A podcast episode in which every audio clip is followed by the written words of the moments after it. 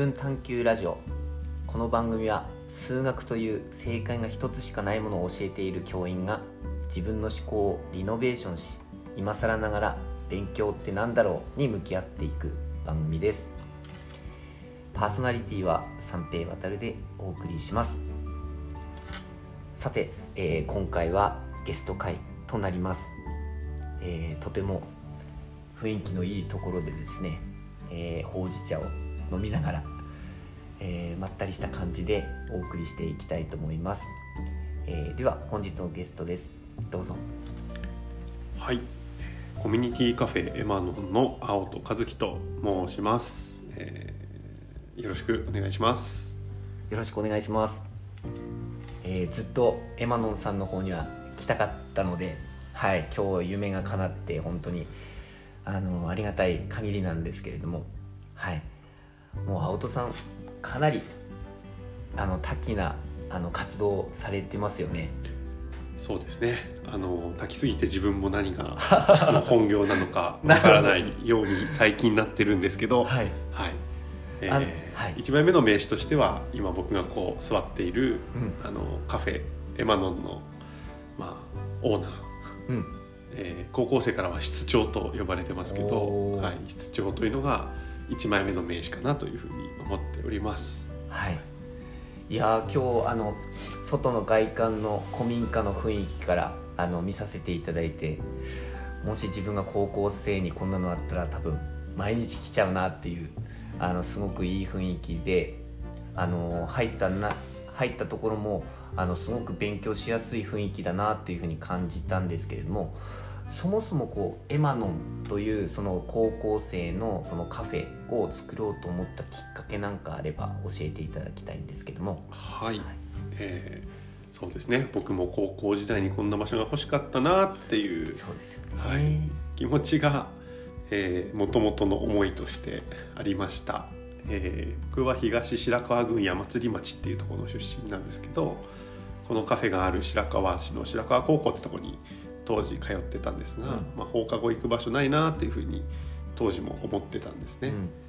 うん。でその後東京の大学に進学するんですけど、えーその時ちょうど進学後に震災が起こって、うん。えーその時に盛んに言われてたのが震災前から続く課題を解決するのが復興なんだぞっていうふうにいろんな方が当時言っていて、なるほどまあえー大学生の僕はじゃあやっぱり福島県の高校生の放課後の時間とか週末の時間とかもうちょっといいものになるのが復興なんじゃないかと僕は思って、うんそういえば放課後の時間本当に行くことなかったし、えーまあだゆえに学校の先生と自分の親以外の福島の人に会ったり話したりするっていう経験も当時なかったなと思って、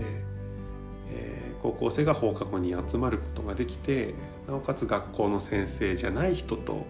出会うことができる場所を作りたいそういうふうに思ったのがきっかけですね。いや素晴らしいですねなんかまさにまあ今私もですねその探究の、えー学科再編ですね。コースの再編でそういう探究とかに携わらせていただいてうん。で、えー、とやはりその高校をあの循環型というか、えーその地域の一つのピースにしてで大学に、えー県外の大学に行っても自分の地元で、えーいろいろなことをあの学んだ時にあ戻ってこういうことをしたいっていう子が一人でも増えればなという思いでやっていたのでまさに青戸さんが、えー、と県外の大学に、えー行って、えー自分の地元に戻ってきて地元の高校生にという活動をされているっていうのはそうまさに自分がやりたいあの今後やっていきたいあのこう循環型の学校の、えーそのモデルとなるこう生徒像だなっていうふうに考えてて、はい、あの実際にそのうんこう戻りたいっていう思いっていうのはそのもともと大学に行く時からあったんですか？うんあんまりなかった。思いますね。なんか東京の大学に行きたいっていう気持ちぐらいしかうんうん。当時はなくてまあ戻りたくないというよりは卒業後の自分の姿ってあんまりイメージできてなかった。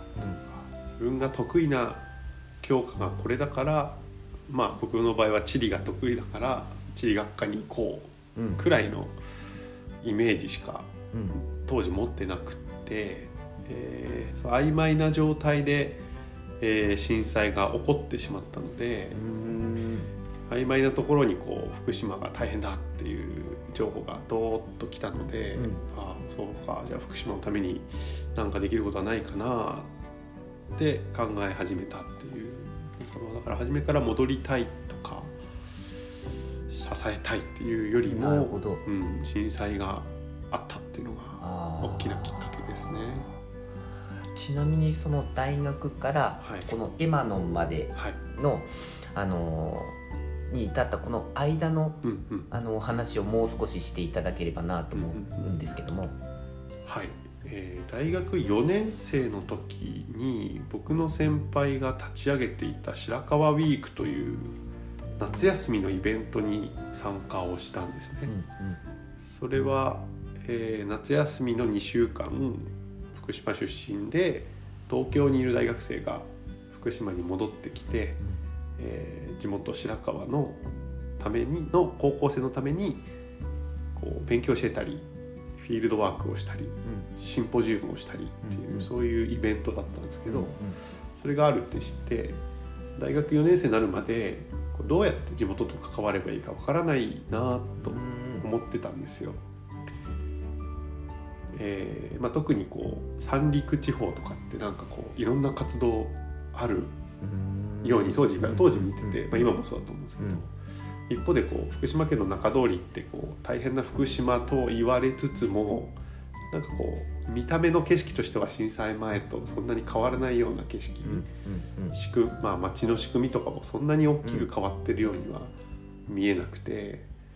えーなんかねそう逆にこう沿岸部の被災地ってなんか何か起こってるような感じがいつもあってなんか自分は地元とか何もないんだなみたいな思ってたんですけど、うんまあ先輩がそういうの立ち上げてるっていうのを知ってあこれは僕も参加できるじゃないかと思って、はえーお手伝いで参加したっていうのがきっかけで。あうん。で次の年は自分が実行委員長になって、えーそのイベント白川ウィークでそうこうしてやってるうちになんやかんやと白川ウィーク自体の実績としてはもう4年間分溜まってきて、でそこで僕ら、まあ、僕も先輩も含めて、えー分かったのはあの夏休みの2週間で高校生に伝えられることっていうのは限界があるといううんなるほど、こ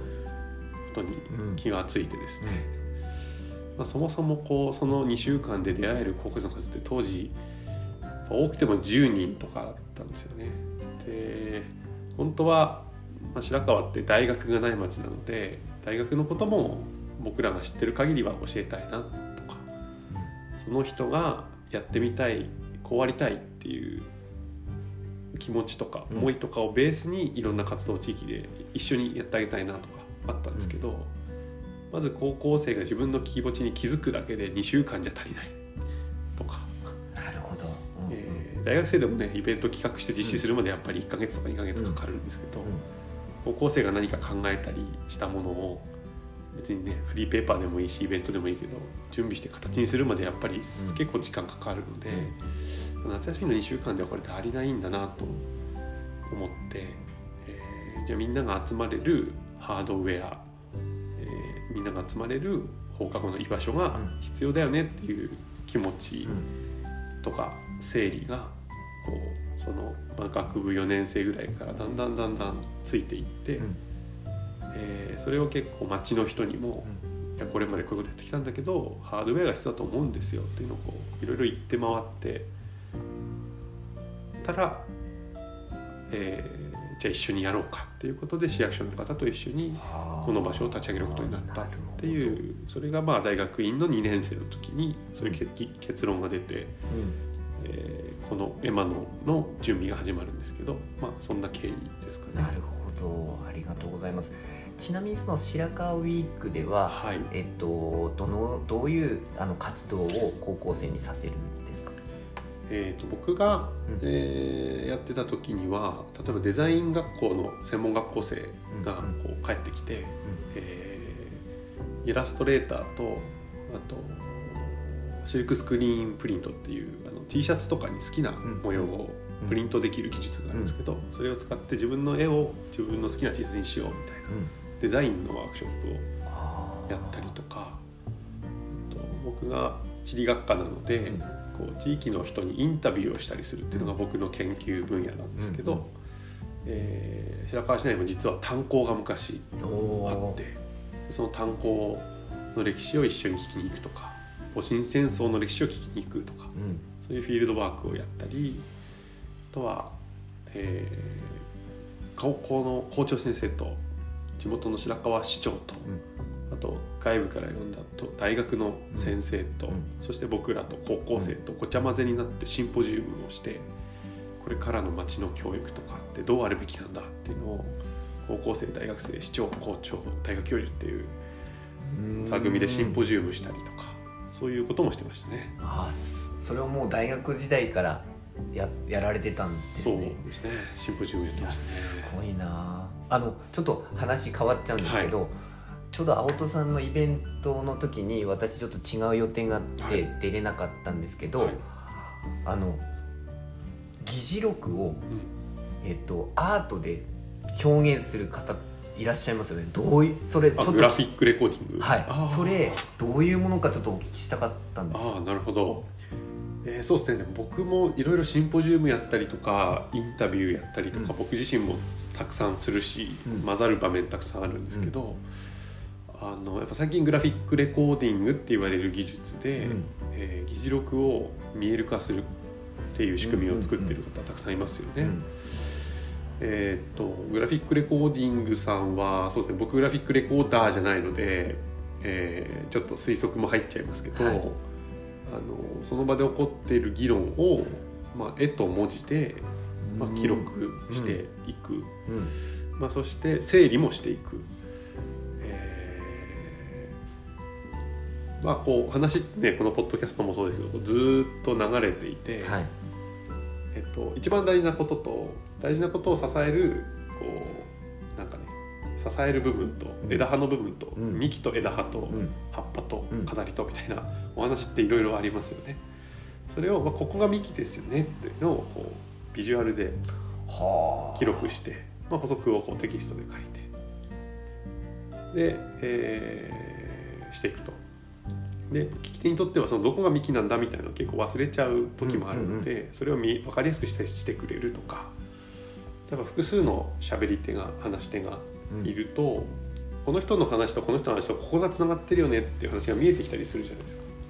それもやっぱり得意な人は多分頭の中で整理していくんですけど、やっぱり長い時間聞いてると集中力持たないのでグラフィックレコーディングの方がこことここつながってますよねとか見させてくれたりとか、えーそうですね。なんかそうまあなんだろう。あとはまあまあ逆まあねそんなのあんまり喋り手がちゃんと立ってる場面でそういう場面なんもないですけど会議とかだとうん。喋ってるうちにどこが本筋だっけみたいな、迷子になる会議ってあるじゃないですか。はい。そういう時にあの喋り手の方もグラフィックレコード見てあここそうだね。ここが今日の会議で一番大事なところだねみたいなのをやるっていう、まあ、単なる議事録っていうよりは、うん、なんかこ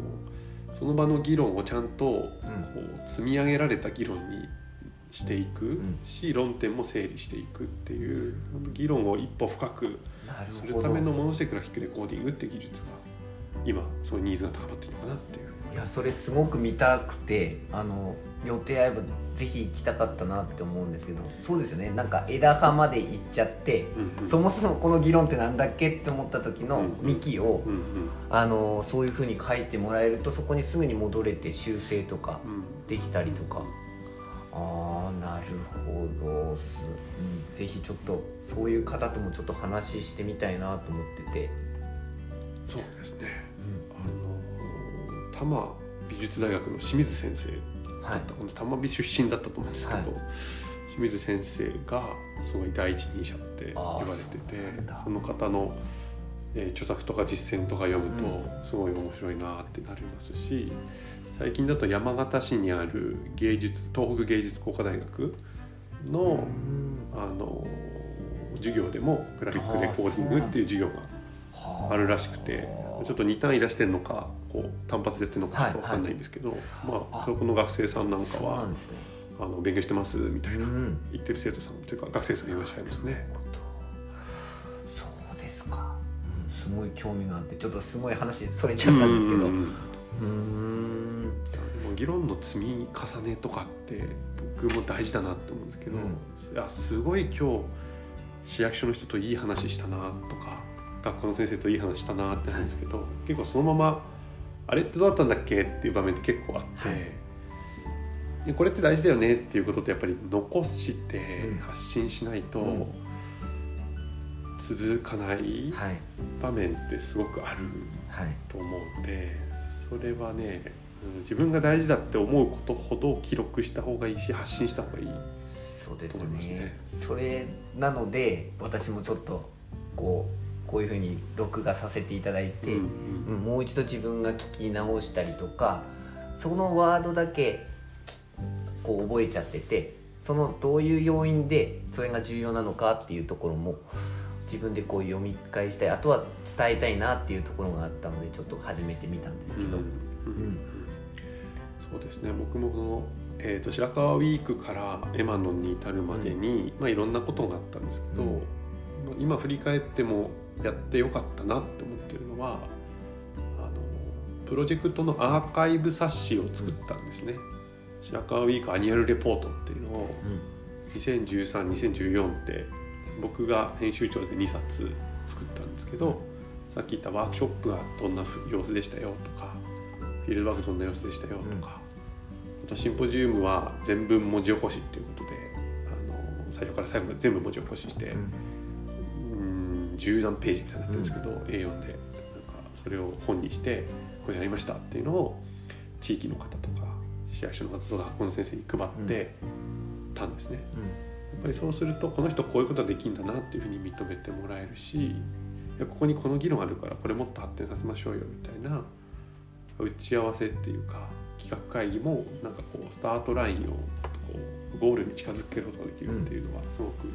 あって、うんうん。まあ、当時そういうことをやってすごい良かったなと思いますね。いやあのその放課後にその高校生がとか学生が集える場所っていうのはまさにうちの、まあ、伊達市のにもですねかなりあの重要だなって思っていてうちのその聖光学院の生徒もですねあの下校したらもうすぐにこう伊達、えっと、伊達市内を、えっと、経由しないでそのまま伊達駅の方に行けちゃうルートなんですね。街中を通らずにこそうですね駅に行けちゃうんですね。はいうん、それにあとは車あの結構伊達市も広いのであのもう下校したらすぐ親が迎えに来てそのまま自分の地元に帰ってしまうっていうところがあるのでまさにその結局伊達市の聖光学院に来てるんですけれども伊達市とかちょっと上の郡町とかすぐそこなんですけどもそういう町とか市を知らないで聖光学院だけでその伊達市を完結させてしまうのはすごくもったいないなっていうふうに思ってですね私もこの探究のあの学習とか活動っていうふうになった時に改めて伊達市の良さとか、はい、あの郡町国見町の良さっていうところを知れたのでそれをまあ知ってあのうどうなるかは、まあ、生徒たちがどう感じるかは分からないんですけどそれを知知るっていうあの作業が今までなかったなっていうところなのでそこをまずさせてあげたいなというふうに思ってですねまさに青戸さんがやもう先にやってることをなんとかこううちの学校でもできるようなスペースとか空間あとはあのこれからいろいろな地域の方に手伝っていただいて、うん、こう開かれた学校を目指していきたいなっていうふうに思っています。うんはい、ね、はい。うん。こうがまあ教教材って言い方あれかもしれないですけど、うん。やっぱ教科書とか、えーあるいは別にあのねあの某衛星予備校の動画講座とかでもいいですけど、うん。まあ、別にスタディインプリとかでも何でもいいんですけど、うん。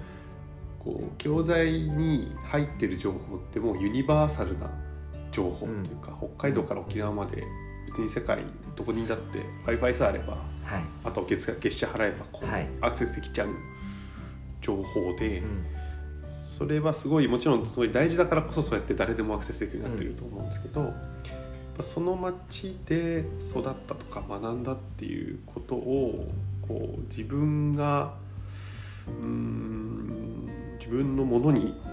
自分の経験としてちゃんとやっていくにはそういうユニバーサルなものプラスローカルなうんものうんから得られる気づきとか学びとか発見とかもしかしたら問題意識とか、成功体験とかうん自信とかそういうものはローカルなものからゲットした方がはい。なんか自分のキャラクターも豊かになるうんなんかまあ僕は白川に白川のことあの高校生が戻ってきてくれたらいいなと思う一方で、戻ってこなくてもいいと思うんですけど、うんうんすぐにはうん。すぐには、ね、人生長いのでそうですね。100年時代だからうん。二十歳の時に戻ってきて二十、ん歳の時にもしかしたらまたどっか行っちゃう気がするっていうか、まあ、どっちでもいいなと思ってて。うん。あの何歳の時に戻ってきてもいいなと思うんですけどあの、まあ、でもこう自分が何者かって名乗る時にどこ出身でっていうのって結構、うんまあ人によるけど23行目には入っていくんじゃないかなみたいな、うん。自分を語る時に。っていう時にこう自分の街ってこうなんだっていうのを自分の言葉で語れるってあの世界のどこに行っても自分をこうしっかり立たせてくれるうん。経験になるんじゃないかなと思っていて、からこそこのそうですね放課後の時間とか何か自分が自分の興味にこう素直になって自分の興味と合うものを地域の中から見つけるってすごくいいんじゃないかなと思ってますけどね。はい、ありがとうございます。ちょっと今の話とあのえー、被ってしまうところもあるかもしれないんですけど一応このラジオのコンセプトが、はいまあ、私も常に考えてるんですけどこう勉強って、まあ、そもそも何なんだろうっていうところをあのいろんな職業の方とかあの出会った方に聞いていこうと思っているんですが青戸さんにとってこう勉強ってどういうものだとこう思っていますかね？勉強とは？はい。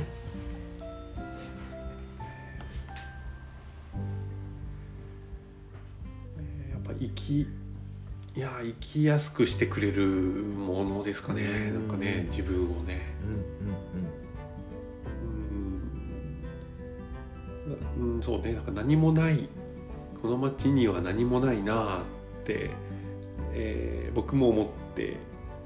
たんですけど、はい。うん例えばこう地理のものの見方とかを学ぶとあこの地形が面白いなとか、まあ、僕は人文地理学政治地理学とかそういう専門だったんでど、政治この町の政治は政治で面白いなとかなんか物の見方が分かっていくと、自分なりの社会の楽しみ方がその住んでる地域の楽しみ方が見えてくるうんのでなんかこう何もないと思ってるものがこうあれも楽しいこれも楽しいっていう風になっていって生きやすくなったなと思ってえーいるし。うんうんうんそうですね今も何か勉強したりすると、まあ、でもやっぱり考えがやっぱすっきりしたりとかなんかこう自分の知識とかがないと,、えー、とこっちの人が言ってることも正しいっぽいしこっちの人が言ってることも正しいっぽいし、どっちに行こうかなみたいなのがやっぱ迷ってしまうというか。うん。まあ、迷うは迷うのは迷うでいいんだけどずっと迷ってるのもしんどいので、私ってこう考えたいみたいな自分の考えを整理してどっちにあ歩いていくべきなのかみたいなのをやっぱ助けてくれるのは勉強かなっていうふうに思うので、なんかそうするとね別になんか気を使わなくても、別になんかね人に好き嫌い嫌われる好かれるとかではなくて、私はこう考えるからこうって自分の意見を出せるようになるからそうなると結構生きやすいような気もしてて、うん、うん、そんな感じかな。じゃあその周りの意見とかその環境とかこう人の意見に惑わされることなく、まあ、自分はいろんな話とかいろんなことを聞いたけれども自分はこういう意見だというところをしっかり言い切れてそれが後悔しないあの自分の発言っていうのはやっぱり勉強の、が必要になってくるのかなってすごく今感じましたね。うん、うん、そうですね。このカフェを作るっていうのも一つ例えばまちづくりの一環だっていう考え方もできるんですけどまちづくりじゃみんなでやるもんだからじゃあ多数決で決めましょうやった時にじゃあえーまあ、伊達市も白河市もそうだと思うんですけどあの高齢者の率が多分今20%とかなんですね、多分65歳以上人口みたいな、はい、多分10代の人口って10%とかなんですよね、うん、じゃあ多数決で何が欲しいか決めましょうって言った時に、うん。じゃあ高齢者が集まれるカフェを作った方が高校生が集まれるカフェを作るよりも有益ですよねっていう話にただ多数決でやったらなっちゃうかもしれないね。ででも、えっと、街づくりとか民主主義って別に多数決ではないんですね、うん、民主主義イコール多数決ではなくて本当に必要なものを考える、えー、それをみんなで話し合って決める、うん、えー、でこの瞬間必要なものだけじゃなくて50年後100年後考えて今何が必要かそういうことも考えないと民主主義しないよねみたいな議論があるんですけどそういうのを知っていれば、えー、なんかねやっぱそれもやっぱり生きやすくなるというか、うん、あの自分の考えなんかおかしいなとかモヤモヤする時に自分の考えを助けてくれるものが見つかる、うん、なって思いますけどね。そうですねまさにその多数決私もそう思うんですけどやっぱり多数決で決めた時に例えば街づくりとかあの、まあ、成功すればいいですけど失敗した時に責任の所在はじゃああのみんなで決めたからいいよねっていうこう傷の舐め合いじゃないですけどそういうふうになってしまうと、うん、せっかくいいものを作ろうとしたのにあのそのそれをちゃんと そのまあ市でや言ったら税金でやったことに対しての責任っていうのはじゃあどこにあるのっていうふうに考えた時にやはりあのこう周りを気にするんじゃなくて自分はこういう意見の中からあの最適なものというかっていうところが生まれないと、うん、全部中途半端になってしまうなっていうふうにこう今青戸さんの話を聞いて思いましたね。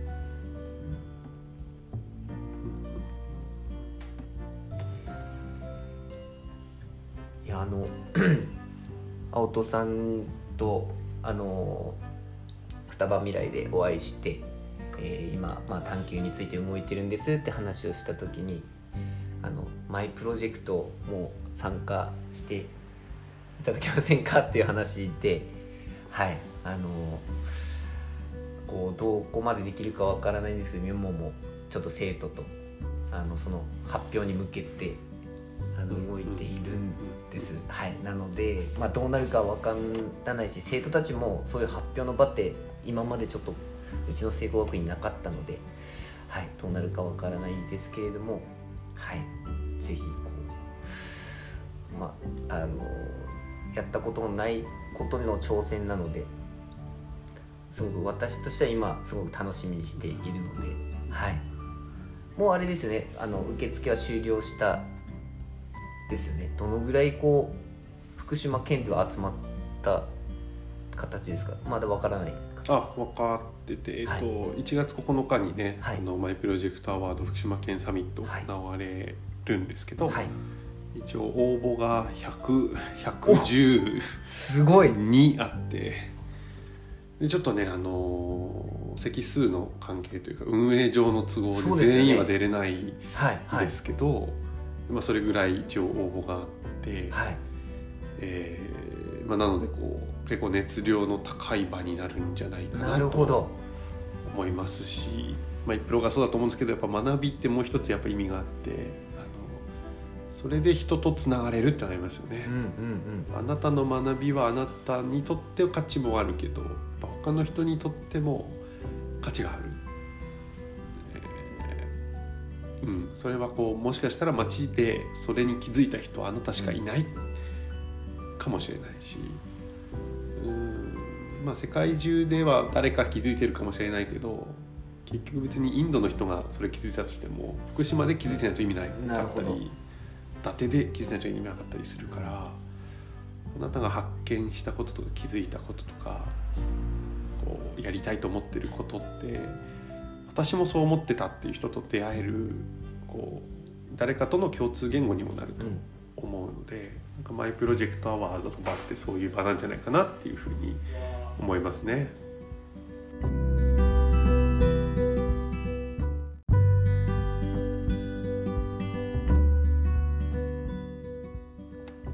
なるほど。そうあれですよね。去年だと30校ぐらいでしたっけ？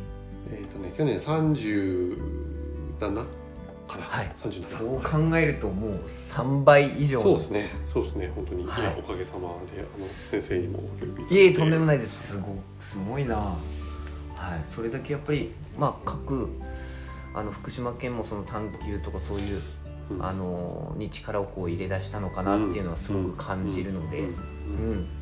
あのやっぱりこう高校生同士のあの交流の場。やっぱりなかなかその部活動とかで練習試合とかで、うん。私も白川高校さんとかバスケットで2回ぐらい練習試合うん。あの伺わせていただいたんですけどそういうの交流はあってもですねそういうがその自分の発表とかその、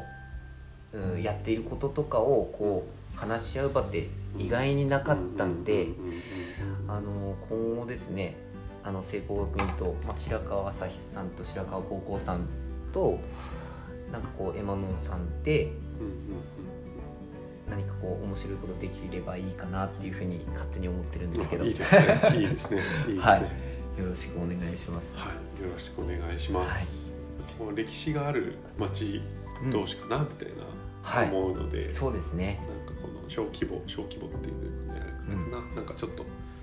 ちっちゃい町はなんか歴史っぽいですよね。なんかね、はい。中通りのそのはい盾とか、日本松とか白川とかって。それにこう考えるともうあの福島県のもうまさに南に白川があってあの伊達もまさにもう北にあるので、はい、この縦断のこう北と南のなんか交流っていうのをなんか実現させたいなっていうふうに思うので、はい、なんかいろいろあのもう教えてもらってばかりなんですけども今後とも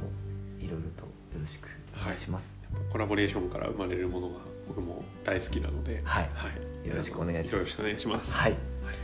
えーでは本日のゲストはですねコミュニティカフェの、えー室長ですよね、